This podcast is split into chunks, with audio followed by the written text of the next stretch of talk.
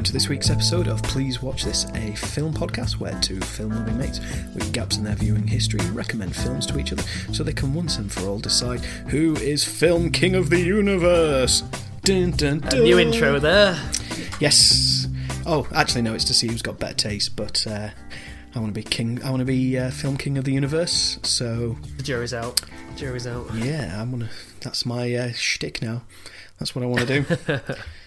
Hi, Sam. Good. I'm Hugh Dempsey. Hi, Hugh. And this is Sam Blakely. I'm Sam Blakely. That's him. uh, we do a film podcast about recommending films to each other. So, how have you been, Sam? Very well. We got a new paddling pool. That's been a lot of my life. got sunburn, which I always get before the end of April every year. Tell me, how many and, uh, Milky watching- Bars did you sell as a child? Did, did the money do you well? Well, the they were on me, but uh, yeah, I didn't sell them. I gave them away. Yeah. Um, Yeah. Poor business Yeah. model, I always thought, from the Milky Bar Whereas kid. now, I, that's it. Whereas now I've been eating them all, so I look like some sort of big satsuma at the moment, um, with the, with a, a really brave attempt at facial hair, a little bit of fuzz. Um, how are you going on, Hugh? Yeah, not too bad. Uh, what is it, week four now of self isolation or social distancing? It's not self isolation because I don't think I'm at risk, but yeah, social distancing. Um, Lockdown. I don't think I'd do well, like, on the International Space Station or prison or any. How many people are on? Is it like more than? Is there more than three or four on I at any point? is it no? Is it not up to like eight at a time? It's actually Is it? rather roomy. space stations go. Does- Well, this is this was the problem with gravity. Like they're out on a spacewalk fixing things, and he's like, "So, what's your name?" you know, like like they wouldn't know each other. like he wouldn't. Oh wow, you you went to this. You're from here. Wow, that's your surname. Wow, you had a daughter. Oh my god, you know all these things. It's just like they're not meeting for a coffee. You know, for, for What- what- you you work out here as well? Oh my god! What are the chances? You know, yeah, Insane. yeah. And that was lauded as being quite accurate and so on. But I watched a great video of Chris Hadfield, astronaut, taking down gravity, and, and yeah, it confirmed a lot of the bullshit that I suspected went on with that film. It's a good film. I went to see it at the cinema, um, but I've not watched it since. Uh, It's a, it was a one and done for me. I think Gravity. Oh yeah, yeah, yeah, not worth thinking about. But the uh, production values on it and the effort that they went to making that film is it was ridiculous. Like it took them years to make it, so I'm I'm glad that it exists, and it was a good it was a good performance from everyone involved. but we're not yeah, here to two people. But bringing it back down to earth, Sam. This week we're Right, here to to talk about Boyz n the Hood, the 1991 Mm, the hood. classic by John Singleton. Written and directed, starring Cuba Gooding Jr., Ice Cube, Morris Chestnut, Laurence Fishburne, Angela Bassett, Regina King, and Tyra Ferrell. Or Ferrell. Mm, I don't know how you pronounce that. I'm going to go with Ferrell. Um, and there's a whole host of other actors in this. It's quite an ensemble piece.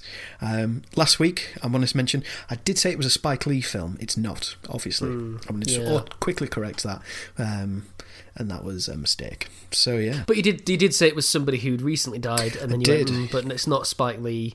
Uh, yeah, Yeah, So there we go. yeah. Unfortunately, John Singleton died at the age of fifty-one last year. So a bit of a shame that, really, because uh, this film's brilliant. Uh, hopefully, you agree. We'll find out as the His episode debut, his progresses. debut film as well, wasn't it? Yeah, yeah. He was twenty-three years old when he made this film. Hmm. I mean, And as I mentioned, uh, as I mentioned last week, you know, I'd, I'd, I'd never seen it before. Just something I'd never got around to. Probably saw scenes growing up, but I'd seen Don't Be a Menace. Also realised, having watched this, that a lot of it is in uh, Scary Movie as well. Yes. which is quite good. Um, and uh, yeah, we'll, we'll go from there. So anyway, Hugh, do you want to tell the the adoring fans out there, all all both of them, um, what happens in this movie? So basically, the story is a young black boy goes to live with his father in South Central LA, and it charts his life and the life of his friends uh, during about a seven-year period. So you get a time jump. So you start when he's about ten years old, and then in the second half of the movie, he's uh, seventeen years old, about to like graduate school, and um, it just charts maybe like a few days in his life. Maybe it's not that much. It's maybe two or three days, I think, in total. Might be a week tops. No, probably longer actually, because they talk about oh the uh, the the SATs are coming up in early October. Yeah, he says yeah, he says October, doesn't he? And then he takes them, and then yeah, I think that might have been a continuity error, to be honest. I'm not sure because I did I did think about that uh, afterwards, but it, it feels like it's compressed into a very short period of time. Yeah, it doesn't. It doesn't give you. jump. It doesn't give you t- specific time jumps or anything like that, does it? No, no, it doesn't doesn't uh, show them visually, does it? So yeah, so um, the reasons basically I like this film is it's uh, well, first of all, it's got an amazing cast: Laurence Fishburne, Cuba Gooding Jr. I think basically in his breakout role. Ice Cube was only 22, 23 at the time he made Wow. this, and um, you know he was already a famous rap star in America. Um, yeah, Angela Bassett when she's on screen for a few scenes is really good. Um, just everyone's just kind of on point for such a, you know, it, for, a directorial debut. It's really well edited. You know, it's got a style, but that's not what's great about this film. What's great about it is it gives you an amazing insight into the people who are growing up in these like really tough, rough urban environments. You know, I heard it described as essentially they're living in a war zone. What's that like? What sort of um, effect that has on these young people while they're trying to mature and they're just getting on with their lives? They're, you know, some of them are in bad situations like. Um, Ice Cube's character, uh, Doughboy, where some of them are in better situations, like Cuba Gooding Jr.'s character, who's got a girlfriend, but he doesn't have a little kid. He has, he's just got, he's got his whole life ahead of him. He's just trying to navigate himself through this difficult world. And I think on that we have to we have to address the extent to which we're allowed to comment on this and have opinions and things. Where, where do you stand on, you know, not being from that background, that life at all? Is that an issue? Is that a limitation in us commenting on this? I don't think it's a limitation. At the end of the day, it's a piece of art that we're able to criticise like any other piece of art. It's Yeah. more socially driven. You know, one of the things I think that's good about this film was that it's it was socially relevant then and now. These the issues that happen in that film haven't been resolved. Uh, was this, still pr- was this pre or today. post Rodney King? That was around about that time, wasn't it? The LA it's riots? literally it was produced before it, but Rodney King was attacked on the third of March, 1991. Jeez, right? Okay. and I think the film came out in the April of that year. So that like probably helped the week- gross, I would have thought. Yeah. For the box office. Yeah, Was it- about three it- weeks that- before. Let the me double was that- check. Was that the spark for the LA riots? Yes, it. What this this film? No, No, Rodney, Rodney King, though was. Yeah, yeah. My, my knowledge of that is basically Bill Hicks stand ups because he was doing it at the time, and he talks about you know he went he was at one of these gigs while he was in in England. He's saying, um, yeah, so I, I got Sorry, a- it was released in October. this released in October, so it's you know still on Oh, the no, on in the, fact, on the it's got it's got loads of different release dates here. It says the twenty second of July. Uh, uh, it was when they used to roll things out gradually. So Yeah, it was basically by July in the US, and over here it was yeah twelfth of July in the United States.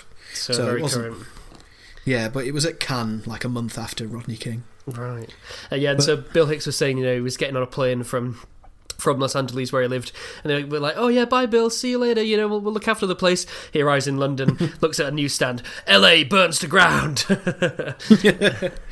Yeah, we shouldn't laugh. 55 people died, but yeah. you know, it's what happened. Yeah. Um, yeah, so when Rodney King's um, police officers, when they were acquitted in the first trial of um, not causing a criminal offence by beating a, a man half to death, um, yeah, they just it let a powder keg inside of racial tensions, not just between whites and blacks, but between uh, other ethnic minorities. There was a there was a few Korean people that died uh, during the uh, LA riots. So we could get into the whole history of it. Yeah. It, it the social political side of this film is relevant to criticism of this film and to look at this film because it was very much the zeitgeist of the time. You know, how many films like I don't know about you, but when I was watching it, it was almost hard sometimes to separate myself from "Don't Be a Menace to South Central While You're Drinking Right, Juice in the Hood" because that film parodies all the best bits of this film. so closely as well. I, I recognised their barbecue, you know, and I recognised,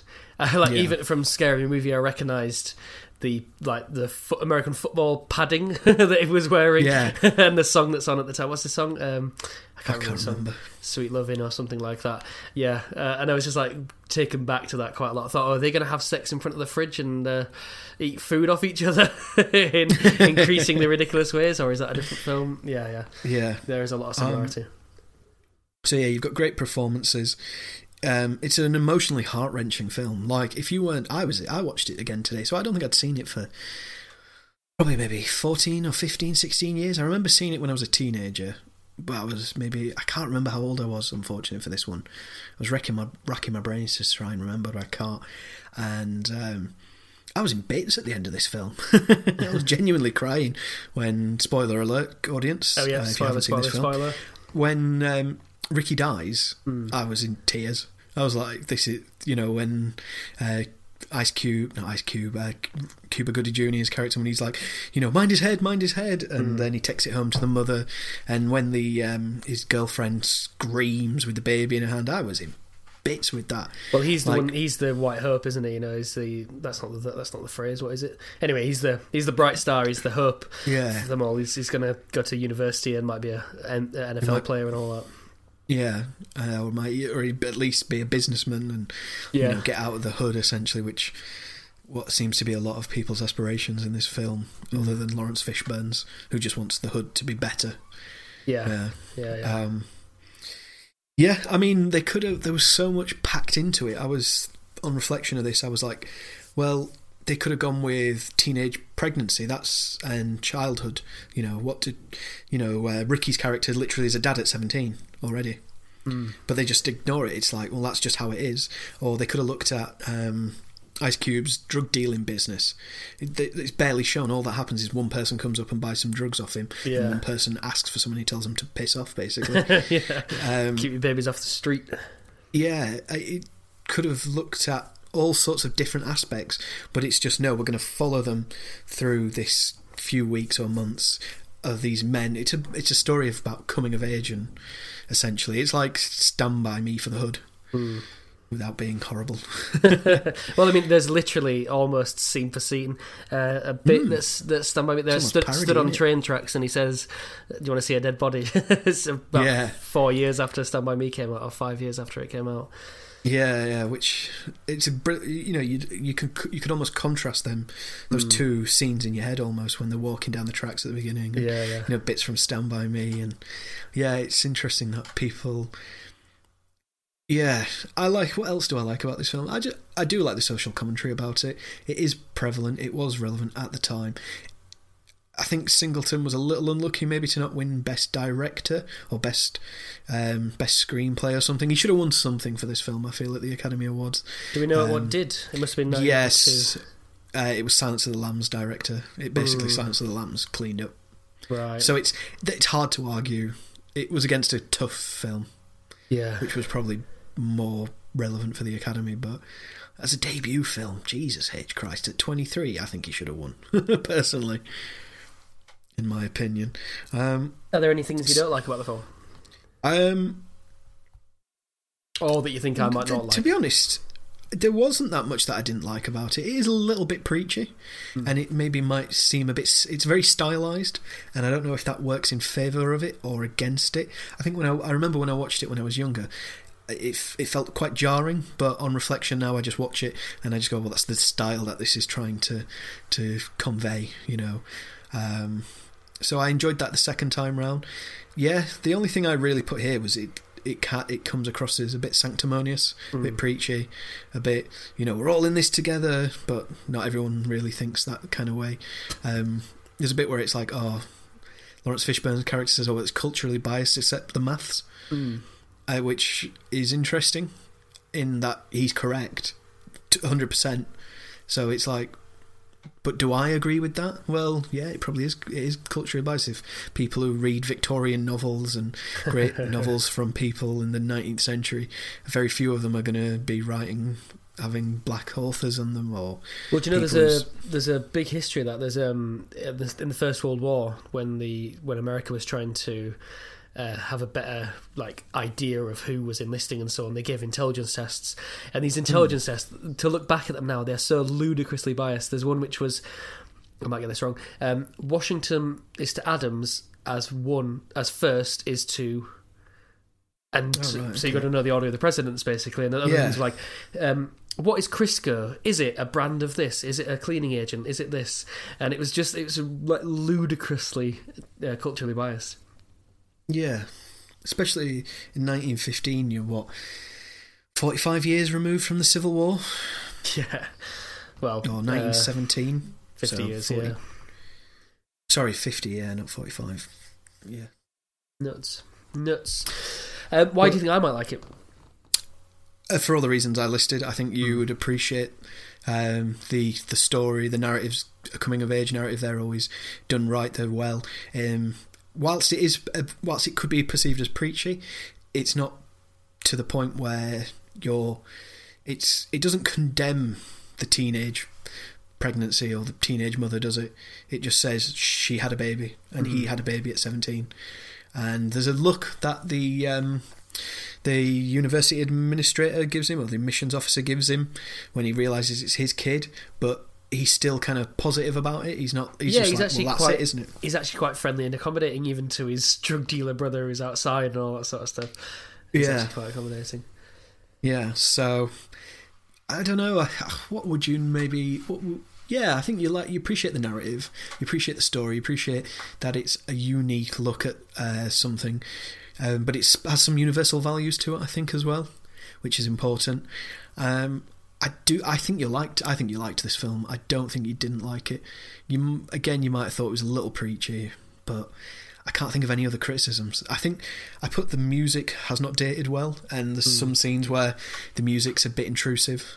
Um, one of the, I think uh, the the love scene between uh, Cuba Gooding Jr. and Brandi. The music's really bad in that scene. It's funny actually. There's there was a scene, you know, the scene where um, Trey, they- where Trey's dad, uh, furious, he's getting the gun because there's somebody in the yeah, and house. there's the jazz. It sounds like something from Lethal Weapon, or maybe like Lethal Weapon Six that they Yeah. make in It's Always Sunny in Philadelphia. There is a little bit, yeah, there is. A Yeah, there is. Yeah, that's yeah. It was a motif, wasn't it, of the '80s cinema. Yeah, yeah, kind of urban grit sort of thing. and but apparently the uh, the soundtrack went gold and was top of the top of the hip hop um, Well. charts. So clearly, it was there was some good in there. that It worked at the I time. yeah. Um, so yeah, so coming up after the break, we're going to find out what Sam thought of Boyz n the Hood. Mm, Did it make it to Sam's Jams?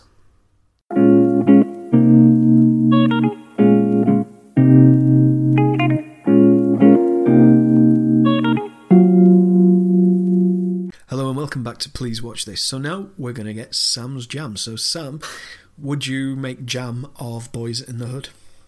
Does that is that a sentence that makes sense? Did you understand it?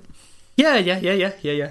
That's all it needs. That's all it needs. So here's the here's the situation. We we say what's good, what's bad. Um, yeah, I, I agree with I agree with all the things you say in terms of what's good about it, like the, the importance of it, the insight of it.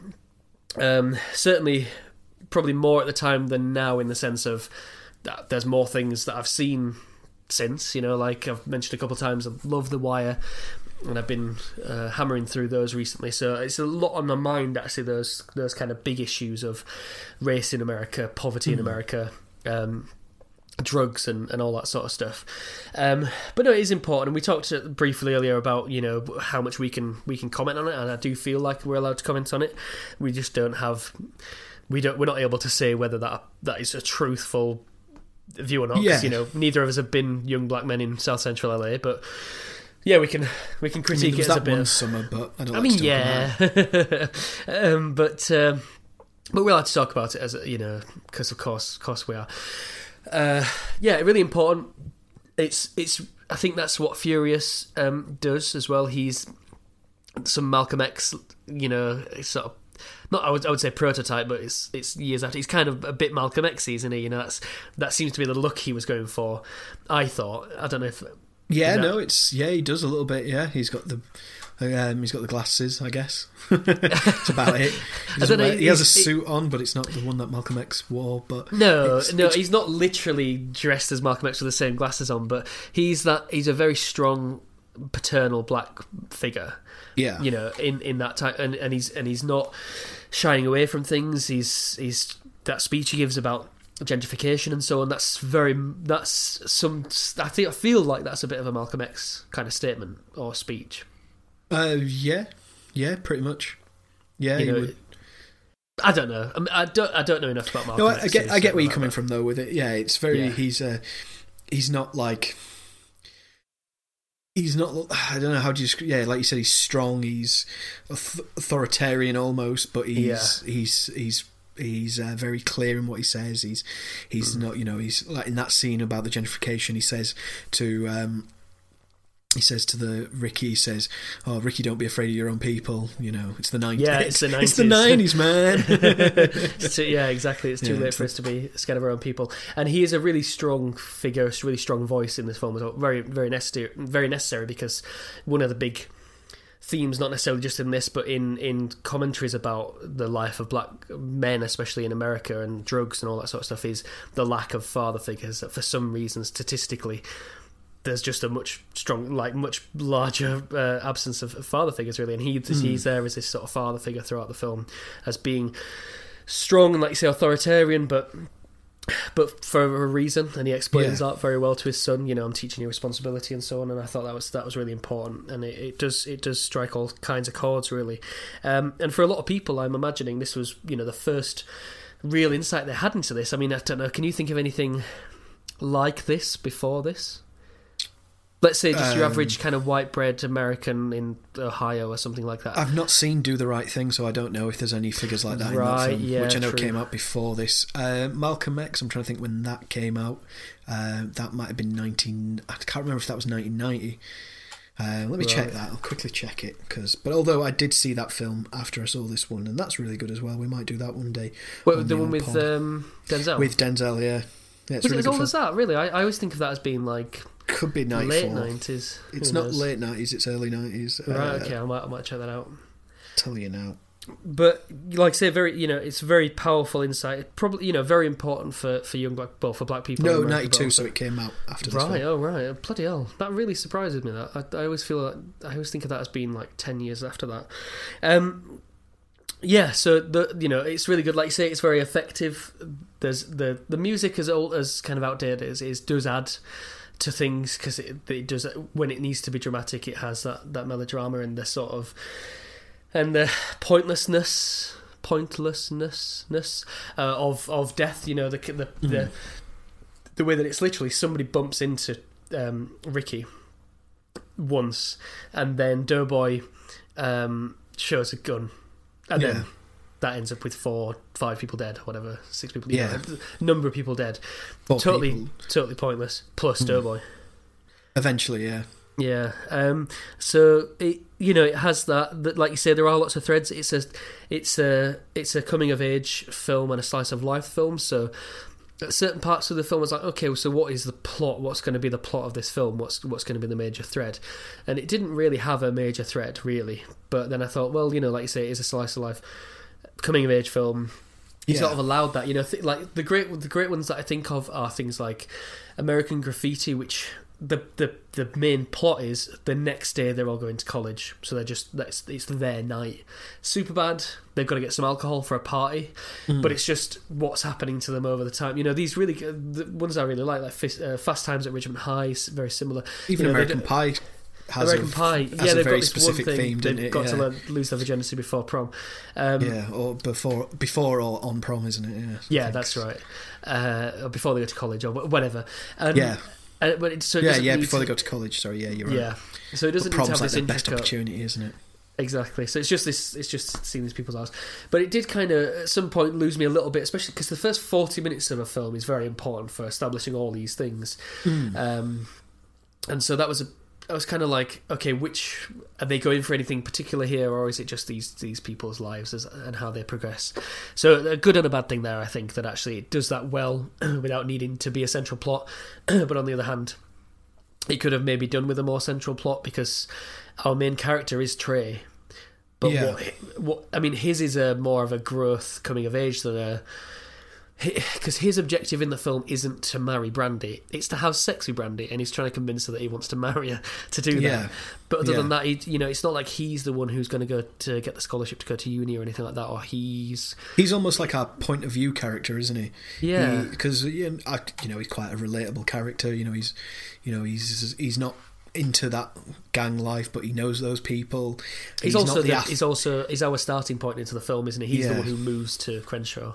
Yeah, he's not the athlete either, so it's not it's not his destiny. But he you see everything, you know, from his point of view. But he's also an active agent in the plot because it's his friend ultimately who dies, and it's his friend who is the drug dealer, and it's his friend who, you know, kills people ultimately. And Yeah, like and it is his arc, it's his journey um, in terms of figuring out what kind of man is he going to be uh, and so on. Um, so yeah, I think that makes sense, but it's not necessarily his plot.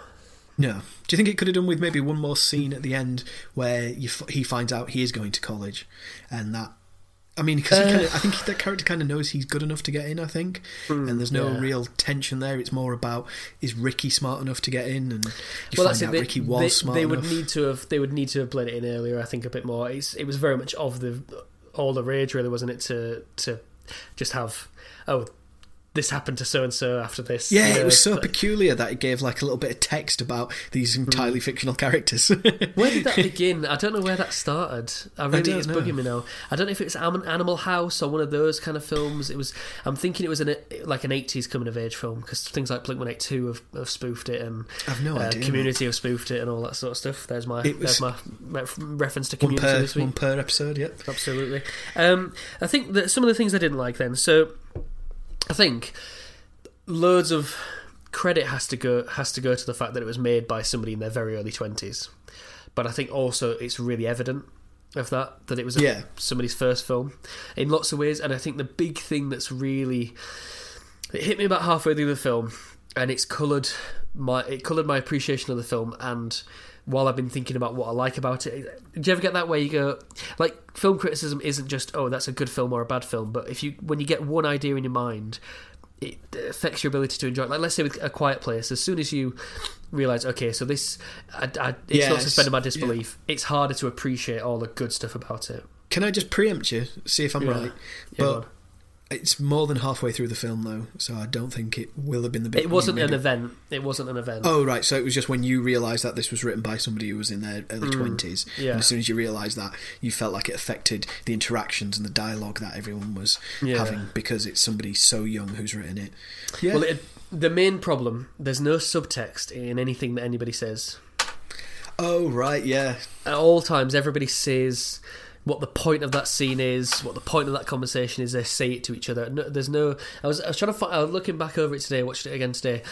Trying to find the right sort of clip to show for that, and I couldn't find one specific thing. You know, Uh, if I was a script doctor, maybe at this point, if I was a better podcaster, I would have a scene or a, a bit of dialogue, and I would say, "This is what's wrong with that. This is what would be more."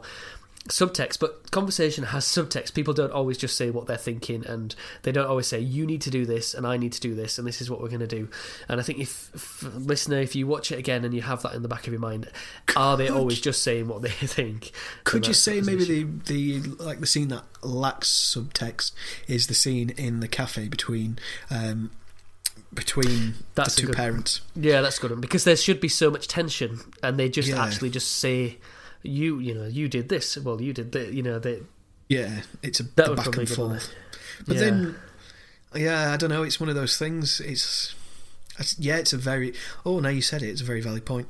Mm. And I am wondering, but then maybe some people are more literal. You know, maybe that's. well a- this was that another could thing be I a- thought yeah Is that a trait of that? is that a cultural thing? And but then am i patronizing and saying well you know they they just don't get subtext you know? Yeah, that's stupid, but but there are but we know we we've got friends and we know people who don't talk in subtext you know the, the town that we're from people are very blunt Yorkshire, and very Yorkshire's very, very short on subtext at yeah and so so maybe that's just That's why Alan Bennett's famous. poncy ideas Because he can talk about life and everything, and but all it's about is a small tea cosy. Yeah, yeah, yeah, and he, and he, and he nails it really. So yeah, Yeah. I think that I think you're right. That would be the scene because th those two have a history and a complicated Yeah. history, and they're complicated characters. Um, but it's just all out in the open. So maybe, maybe Could you we should- imagine a child though raised by both Angela Bassett and Laurence Fishburne's characters in this film? that'd be a good-looking person? He'd also be hard as nails, wouldn't he? yeah, Like she's be, done yeah. very well for herself in the seven years. See how Hmm. nice. Like why the kid doesn't want to live there? I've no idea. It's great. Though. Well, he's in the Crenshaw Mafia, isn't he? You know that's. Oh no, he's not. No, that's. Hang on a sec. not. No, that's where he's from. Yeah, it's it's yeah. That's where he's from. Yeah. So that But was yeah, so once that- you kind of saw that and noticed that a lot of the dialogue was very about what they were thinking, it Yeah. kind of lost a little bit for you. Yeah, That's a big thing, and and I think sometimes as well. Um, can I counter some- that actually? go on. So, be going back to the thought of that I saw where somebody was saying, well, when you're in a, you know, what I saw was somebody doing a review of the film, and um, he watched it. He was quite a young man. He watched it with his parents, and th- he was basically saying that his, his parents had a problem with swearing. They were quite conservative. They didn't really like swearing in films, but they never had an issue with it when they were watching war films because in war films they're, you know, they're in situations where they're able you know they've got to say they say what they're feeling and you know they're under extreme pressure and they swear a lot and he was basically saying well living in these environments these young people are going to swear a lot so hmm. maybe living in this environment you're going to lack subtext because everything has to be matter of fact otherwise it could be you know quite dangerous. I think there's a bit of subtext maybe about the the football perhaps at the beginning where it's like oh throw me the ball and it's like you know, he's saying, "Don't throw him the ball. He's going to steal the ball. Don't be so stupid. You're not an idiot. Come on." I, d- I don't And they- think that's subtext. I think that's that's somebody trying to con somebody. Yeah, think but the there's, reason, but there's that the re- subtext of violence, isn't there? Underlying it, it's, it's if you, I don't throw the ball, he might beat me to death or sh- something like that, and that's quite possible. Hmm. We'd literally stood next to a dead body, you know, who's clearly wasn't he wasn't an old man, was he? It was somebody in their teens or twenties who was dead. I think, yeah, I don't think he died of natural causes. oh no, I'm having a cardiac arrest. Um, no, I don't think so. I don't think that's subtext. I mean, there is subtext there, but what I mean more is kind of, you know, somebody. Like I don't, I don't know why I'm going back to this because this, this this was I think it's because we st- I studied it at GCSE and, and so did you or thereabouts um, in the Crucible where I think he's called John Proctor he is. Dan- Daniel Day Lewis's character. He's talking to his wife, and they're talk. She's talking about how it's really cold, and it's been cold in there. But they're really talking Yeah. about temperature. But they're really talking about their relationship. Um, there's another one that came to mind today that, that I'll have to I'll have to keep keep my cogs whirring in the background to, to come to.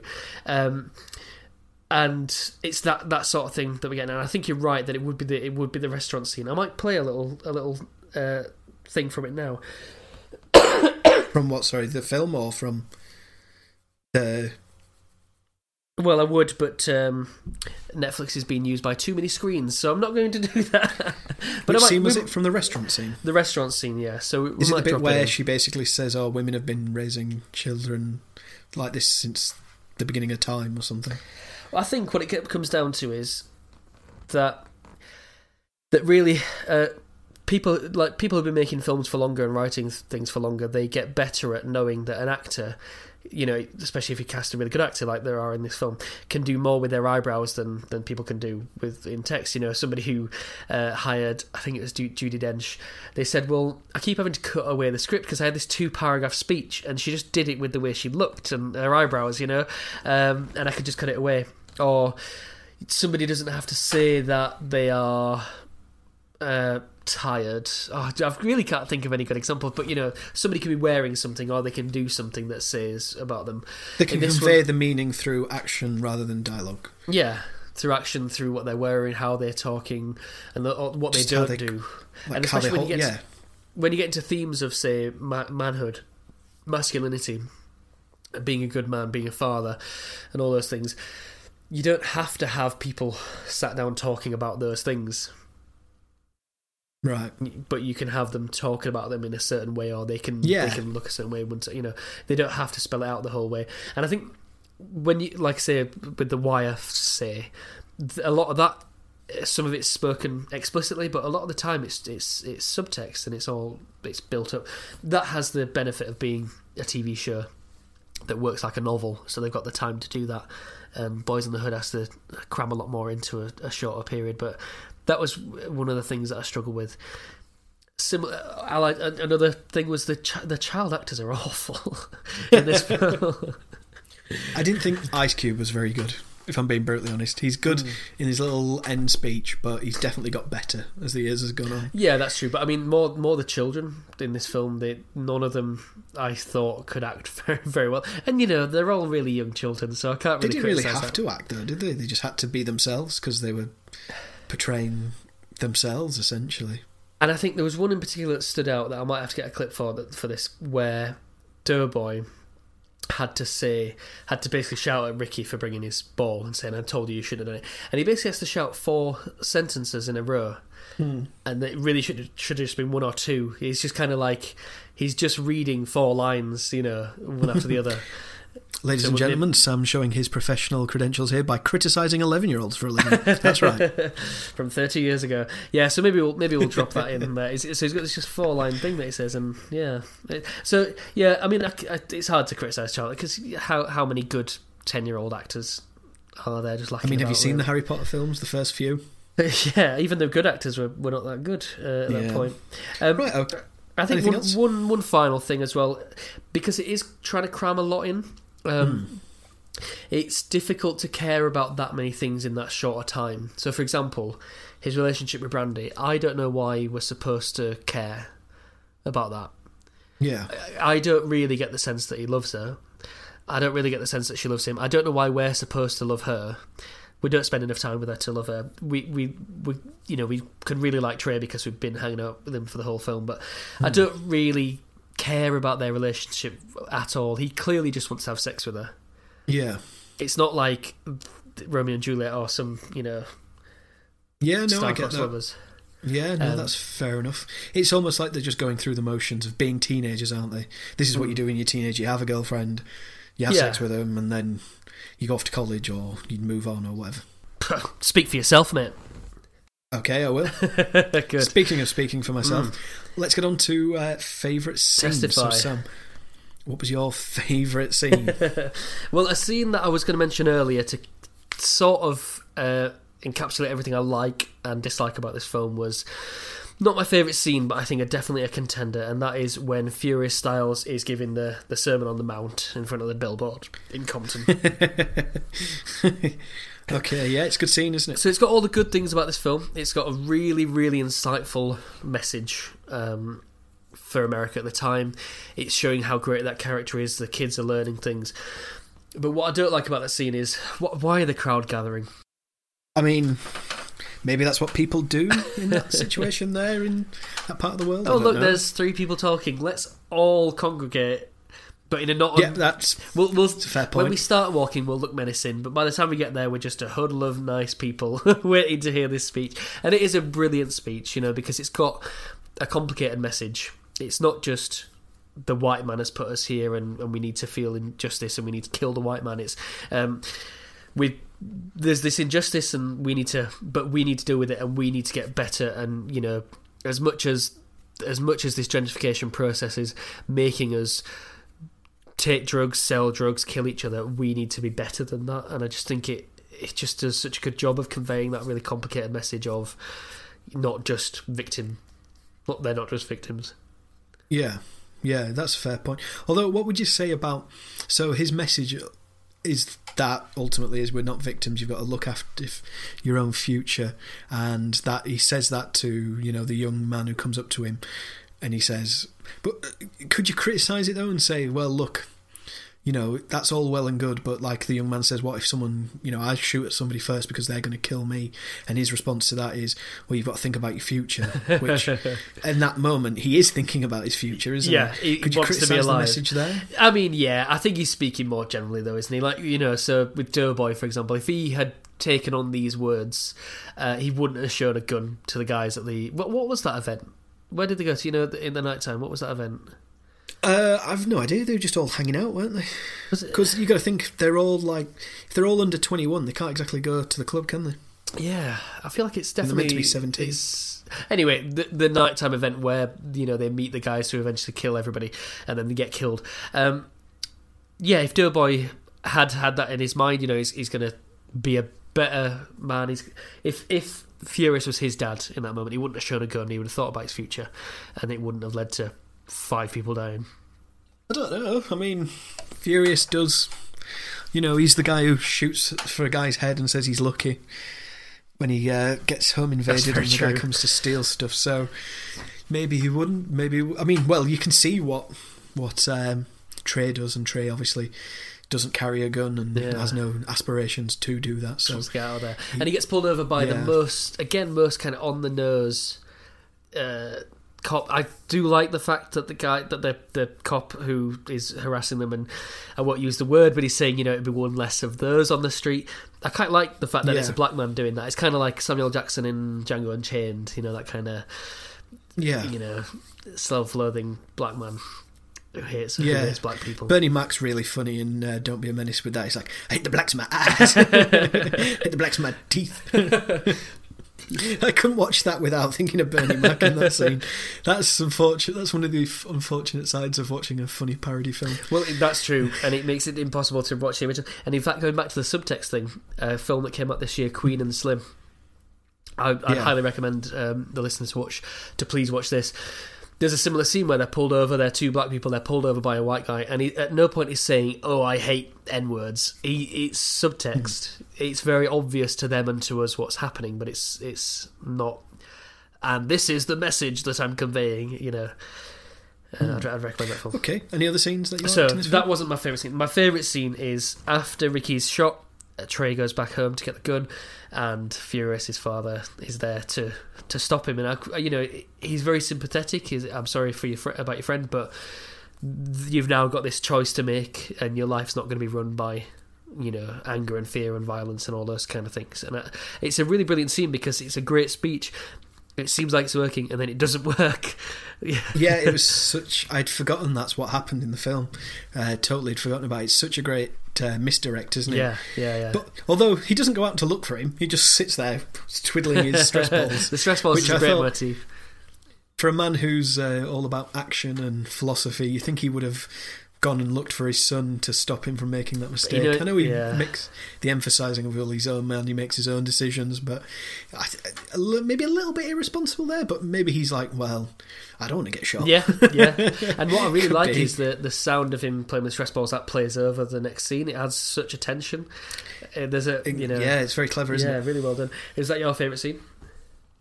Um, so I've got three favourite scenes. Well, that's, I think Um, you've forgotten. You've sort of negated the word favourite. Yeah, it's hard to separate the three out. Oh, right. um, I think the most emotionally powerful scene is when Ricky gets shot. Um, yeah. you know, when he's when the man who shoots him with the world's greatest shot shotgun, he should be at the Olympics. He's somehow he's like in that film. The what is it called? Wanted. you know, like how they can curve bullets. He can keep all of the buckshot in one space, fifty yards away, on a moving target. Curve the curve the bullet. I got this. yeah, um, yeah. So that bit's just where he's like, hold his head, hold his head, and you can see how upset they all are, and you know they're all dealing with it in different ways. Um, my other favourite scene is the one immediately after that, and when he takes it home, they take Ricky's body home to his mother, and there's all the screaming and the crying. So and much like, screaming. There's a, there's a baby in that Yeah, scene, yeah. and even um, Doughboy. Doughboy's trying to get the baby off. Yeah, yeah. I was, I was glad, I was glad that somebody acknowledged. Don't take the baby Yeah. over to its dead father. Yeah, And that's even thinking about it, it's quite stressful. yeah, Yeah. he's like, don't let, he doesn't need to see this. yeah. Yeah, so that that's really powerful. It was a But the very, it was a very melodramatic um, scream from I don't know her name actually. Uh, Ricky's, uh, well, m- baby mama. Yeah, Not a very good um, actress, I thought. Very uh, hokey her her um, performance there. Bless her. A little bit, but sh- you know that scream. Sh- I mean, you don't know how you would react in that situation, No, I would scream. If your if your you Significant know, other. potential future husband has Mm. just been murdered at seventeen. Yeah. Um, but I do like the fishing scene the most, probably. Mm, yeah. On second Yeah. watch, I think that's my favourite scene because he's essentially sat there giving, you know, the life according to Furious, um, Furious Styles. You know, this is, and he's, but he's very, you know, it's like don't join the army. It's Mm. not, you know, it's not. There's the. Uh, the army's no place for a black man, and you see that echoing when he's talking to Ricky later on in the film, where he's telling him, you know, you know, don't join the army. You know, you know what my dad says. You know, he's, he remembers these messages and Yeah, it keeps yeah. him kind of down the right track because he knows that you know he's learnt lessons from his father, which is great. Um, Well, that's it. Yeah, he, he's got the strong father figure that uh, that Ricky doesn't have in that sense. You know, giving those, Yeah, giving those yeah. truth bombs. yeah, and it's just a it's it's a fun scene as well because they're having fun as well. You know, it ends. It's a it's one of the more like enjoyable bits of the film because mm. no one dies, no one. I love that he just says, "What do you know about sex?" You know, like his way Yeah. of dealing with really healthy, I think, way of dealing with that conversation. It's like, "What do you know about sex?"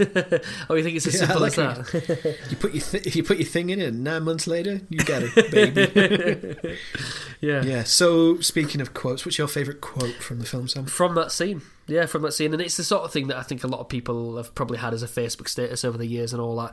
Any fool with a dick can make a baby, but only a real man can raise his children. And it because it's really difficult to raise a child, as as you know, I've got a child, uh, and it's difficult, and I'm always perplexed by absent fathers. Those you know that old story of oh he went out for some cigarettes and never came back.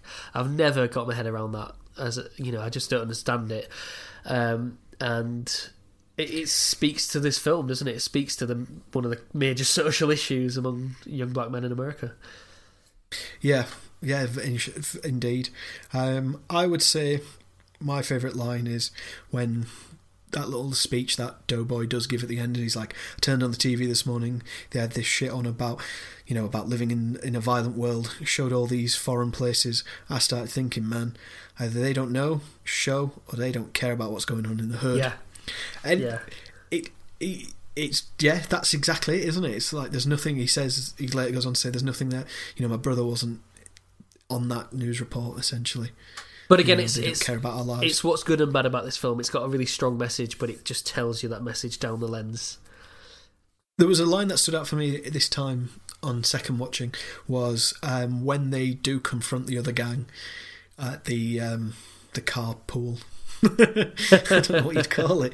I have no idea. Like, they call them, do they call them like are they ride-alongs or something? I don't know. I don't know. I don't know. They- we don't really have it in this country. I'm sure there's a word they use They must do. for it, but I can't remember. I think he just says where they are, doesn't he? He doesn't say what Right, it is. I think he says they're down or they're at so and so. Um, but I can't remember the line. And it's the, the girl in the other gang, and she just says, "Can't we just have one night where no fighting and nobody gets shot?" yeah, And it's like, yeah. that's how bad it is. Is it you know? I think it's the same girl who says, "Why, whenever you talk about women, do you call them hoes, bitches, No, or hoochies?" No, Is that it's a different girl? woman. But that's also, I think, a really Yeah. good line because up until that point, you're like, yeah, they always just refer to girls as those things to their face, Yeah, to people they know. yeah. yeah, that's, It's awful, isn't it? And he doesn't even. And he, he's because like, because you are. He said, yeah, he doesn't. He doesn't say it any other way. He's just like, because in his world, that's what they are to Yeah, him. Yeah, yeah. and that's they're delineated so specifically into that category of yeah, almost like a worthlessness. a second class you know, citizen. just- yeah, absolutely. essentially. Yeah. Um, I also there's some great lines in this film. You know, that's um, the bit when he he's waiting for the police. You know, to file the police report, and um, the officer says something wrong, and Furious just says something wrong. Yeah, it's just you're too. It's just too bad you don't know what it is, Yeah, brother. yeah, yeah. That's great. that is great. Yeah, it's, Yeah, and he, he's got But a lot of great lines. the- Furious. They're, they're both assholes though in that scene because Furious is angry that he had to wait an hour. He's like, "My son's out here Mm. all night." Yeah. And then the guy uses the N word about saying you're a shame you didn't shoot him, and that sets Styles off to say what he says. Both of them handle it very poorly. Yeah, and he even he Um, even says to his partner, "No need to do the paperwork on this one."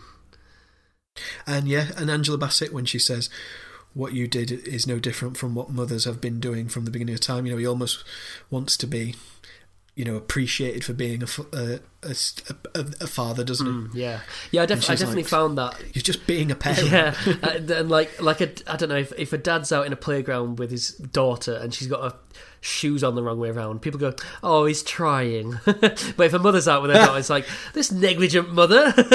she's got her shoes on backwards. This is nuts. You know, it's uh, you do get a lot more credit as a man, as a father, for just doing the exact same just thing. just for doing the absolute basic principles. Yeah, Yeah, but you're right. yeah. There's some there's some great lines in this film.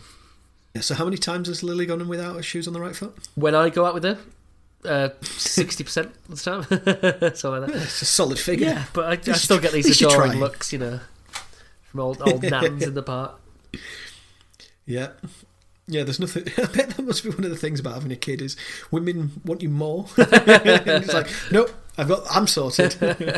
What the beard magnets sort of carry the, you know, the Yeah, they Yeah. love that shit. yeah. While I'm, if I'm wearing a baby around, yeah. Yeah. I'm good. I am good Anyway. at tying up long hair now, Congratulations. which is chicks dig that. Yeah. Okay. I've heard. Is that right?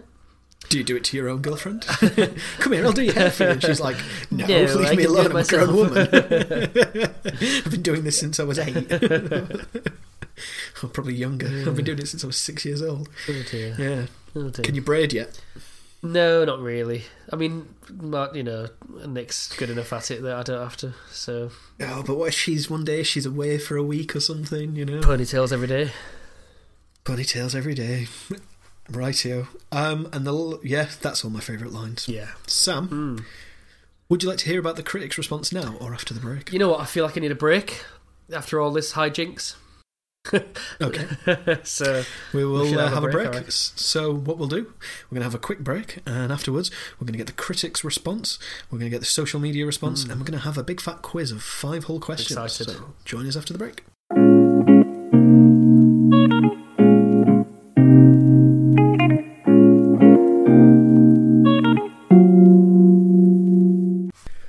Hello and welcome back. So, Sam, we're now going to do the critics. da-da-da-da. Now, who is our favourite critic in the world? I would say probably Roger Ebert, followed by Mark Kermode.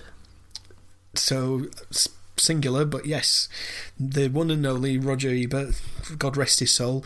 Roger had some things to say about Boyz n the Hood. Would you like to hear I'm some? intrigued. I think he probably would like it. You, well, you're on the edge of your seat, I can tell by that uh, response. So, Rogers says Boyz n the Hood is one of the best American films of recent years. Told you. See, high, high praise to begin Yeah, with. huge. The movie is a thoughtful, realistic look at young men's coming of age, and also a human drama of rare power. That's high praise Yeah. indeed. Uh, Academy Award winning material. Uh, Singleton is a director who brings together two attributes not always found in the same film. He has a subject and he has a style. The film is not only important, but also a joy to watch. I agree. Because Was his that, sorry, was camera is that so your little interjection? That, that It was. parenthetical. I agree. Yeah, because his camera is so confident and he wins such natural performances from his actors. How many stars do you think Big Rog Not the kid it? actors. Uh, well, based on that, four. That's entirely how many Four he gave it. Do you agree with all that he says there? No. But, uh, you know, it's Rog, so he wins. yeah, I was surprised myself actually how much he loved it. Um, yeah, Well, genuinely. I think at the it this is it. Like it must have been so big, like such a new thing at the time. Like you say, the style and all these things that only in retrospect, I think, does it uh, do the flaws show themselves. Yeah, fair enough. Um, so I've got a. I've got a uh, the next review here is from Peter, Bradshaw in the Guardian. Oh, yeah. Now this is from 2016 on the 25th anniversary, so this is a respe- retrospective. So he's got uh, he's got the article. he's got the benefit of hindsight. yeah, he's got the old 2020. Yeah. So he says in last year's NWA movie Straight Outta Compton, Ice Cube is shown being furious with Easy E for calling it an after school special. So this is what Easy E said um, Boyz n the Hood was at the time. Right, right. And Bradshaw continues to say it's way more than that. Boyz n the Hood is a pro- pa- sorry, Boyz n the Hood is a passionate drama shot with fluency and style, a study of what amounts to life during wartime, with people grimly used to gunfire and helicopters thudding overhead. Maybe we should explain what an after school special is. Um, so after school, you get a TV show and it's special. Yeah, and it tends to be a parable, doesn't it? it. It's some sort of like moralistic, "don't do drugs, kids" kind of kind of thing. You know, very melodramatic, I mean, very hokey. Just out of interest, how old do you think our audience is that listens to this? Do you tell me? I don't think that. I think they're familiar what an after. I'm sure they can work out what an after school special well, is. probably. But I was just thinking then, you know, we didn't get them, No, we didn't. you know, but and I don't think a, I don't know, but maybe a twenty-year-old wouldn't know because, well, I don't know. But anyway, you know, it, it's a preachy, messagey. They had didn't have father film. figures then. That's that's probably That why. must be it. That There's there's what the media call millennials, but are actually Gen Zers, um, Yeah. which is really annoying. Yeah, so that's quite interesting actually when it comes to we'll come to the social media engagement soon because another person had a similar thing to say uh, with Yeah. that, in, in that regard. So speaking of that, so we tweeted out uh, the other day saying we're doing this Boyz n the Hood. Um, what did you think of it? And have your views changed since you saw it? So we put that out there, and one of the best responses we got was from a man called Ben Evans, and Ben said, "Still one of the best films I've ever seen." Um, he goes on to say, I love the characters, the realism, how fresh it was for the time, and how it's still so relevant today. When it was released, it was thought it would be. Sorry, when it was released, he uh, goes on to say he thought it would bring a change in attitude, that it was such an eye opener. Basically, so he's saying, you know, that film was such an eye opener that it would bring a social change, essentially. Yeah, Um, yeah. I, I I remember reading about this, and he's he's talking about he's just a big fan. he's a big fan of the film, isn't he? Yeah, Good old Ben. Um, he goes on to say, but sadly, not much appears to have changed since then in South Central. Um, it's a timeless film that really captures the period and never hides away from the violence or poverty it depicts. The violence never feels gratuitous, it serves the narrative perfectly. Singleton was way ahead at the time, and this is still up there with the greatest directorial debuts. So, yeah, he's uh, very, very positive about it. Yeah. He's right about the gr- the use of violence. I think there's a gratuitous use of nipples in this film. there is, and there is one shot that tracks that young woman's butt just for like a second, where it's just low camera angle and it comes That's an up, she walks out establishing the shot they're the that you know dominoes. gets you right into the Yeah. barbecue spirit.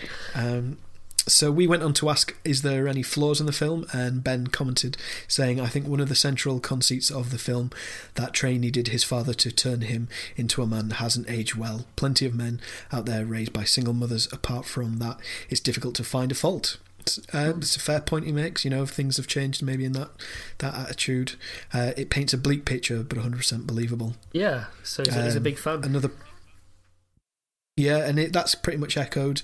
Uh, a gentleman called Mark Anthony Ailing, he says still thinks, still think it's a belter. Um, Christine Brown just rewatched it a week or two ago, and nope, it's still a powerful film. Still love it. So she means, you know, how she's saying no, that it's still aged well. So yeah, it's got some really positives on the uh, old social media. Mark Anthony Ailing also he, he mentioned Menace II Society as well, kind of as a double bill. Is that a film you've seen Yeah. before? I haven't no. Do you know anything about it? I mean, is it is that is it also I- Singleton? do you know I don't really know something? anything about it. I've no idea. Um, I've heard of it, but I've never seen it. Or I might have seen bits of it, or I've seen it parodied in Don't Be a Menace to South Central, where you're drinking your juice in the hood. Yeah, well, that's it. It's really hard to separate, isn't it? So is this by the Hughes brothers? But yeah, maybe, maybe I don't know. Maybe I'll watch that and then get back to you on a on a future epi- episode. That'll be really good.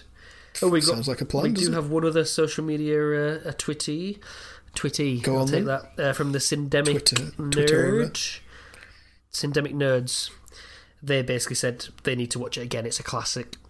Uh, and you know, we, we passed on the happy message that it is now on Netflix in the UK. So, for our listeners out there, if you haven't seen Days, Boyz n the Hood, or if you haven't seen it for a while, now is your chance.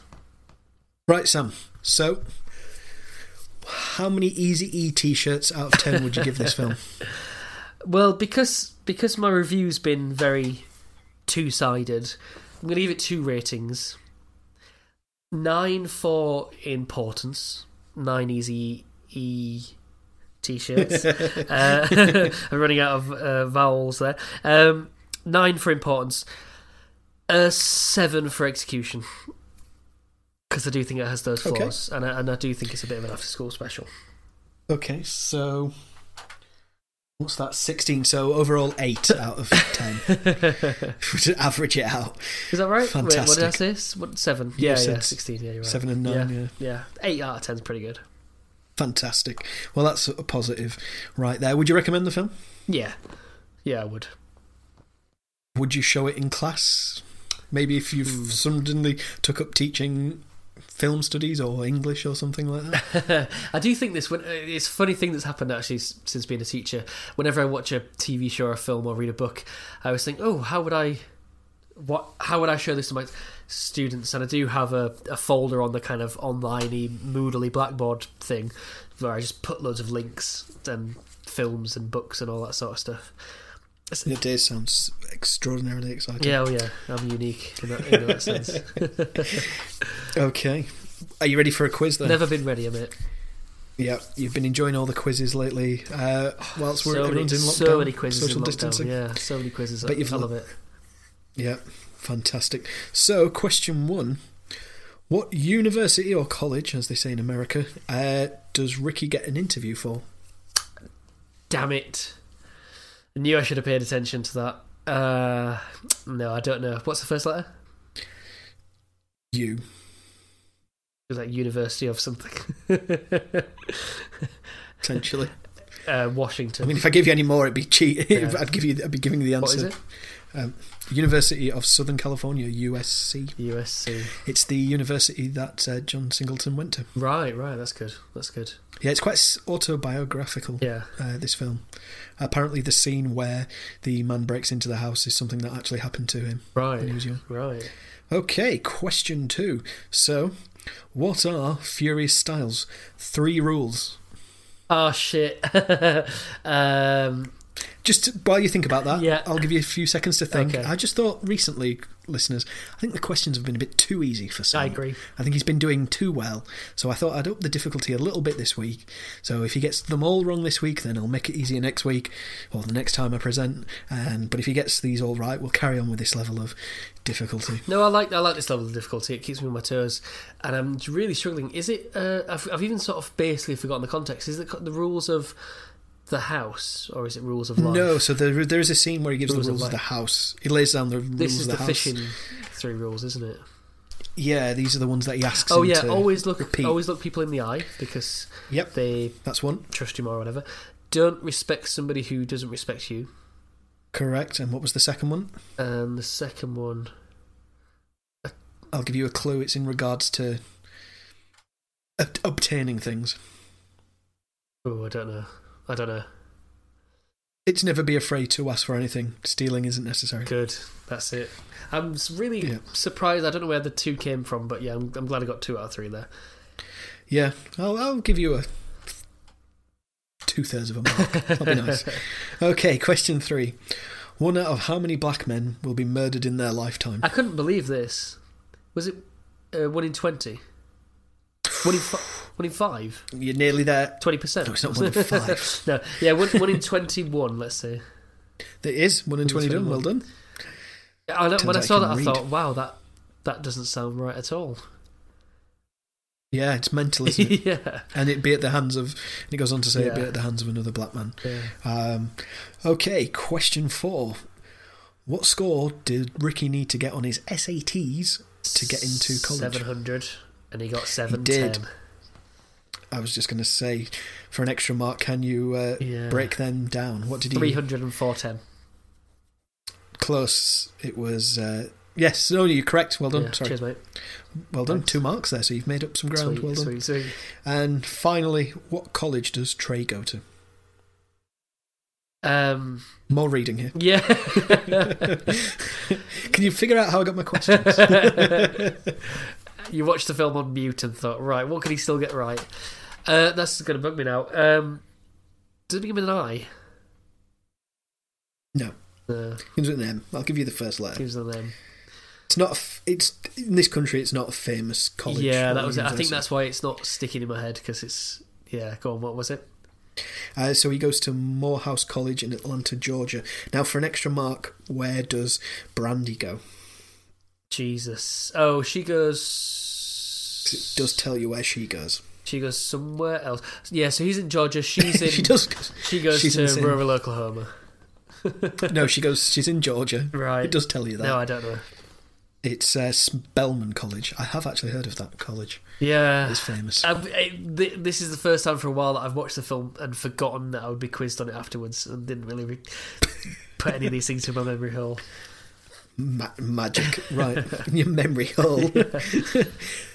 okay, um, I think we're learning a lot about Sam this evening, ladies and gentlemen. Right, well, that was a paltry um, two out of seven there. So yeah, I think we've. So maybe I might make a question easier next No, week. no, no, no. You keep just need keep to them this hard. I just need to remember that there's going to be a quiz Next when I'm watching the film. That's good. Right. Well, that was Boyz n the Hood. I feel like Boys in the we've all grown as people. I'm, I'm glad to have watched it. I think it's it's such an important film, and based on you know we got a lot more engagement on Twitter than we have for a lot of films. It, it means a lot to a lot of people, and uh, Yeah. I'm glad to have finally watched it because I feel like I've seen it. You know, when I watched it, I was like, pretty sure I've seen all this, but maybe it's just from playing San Andreas and watching Don't Be a Menace.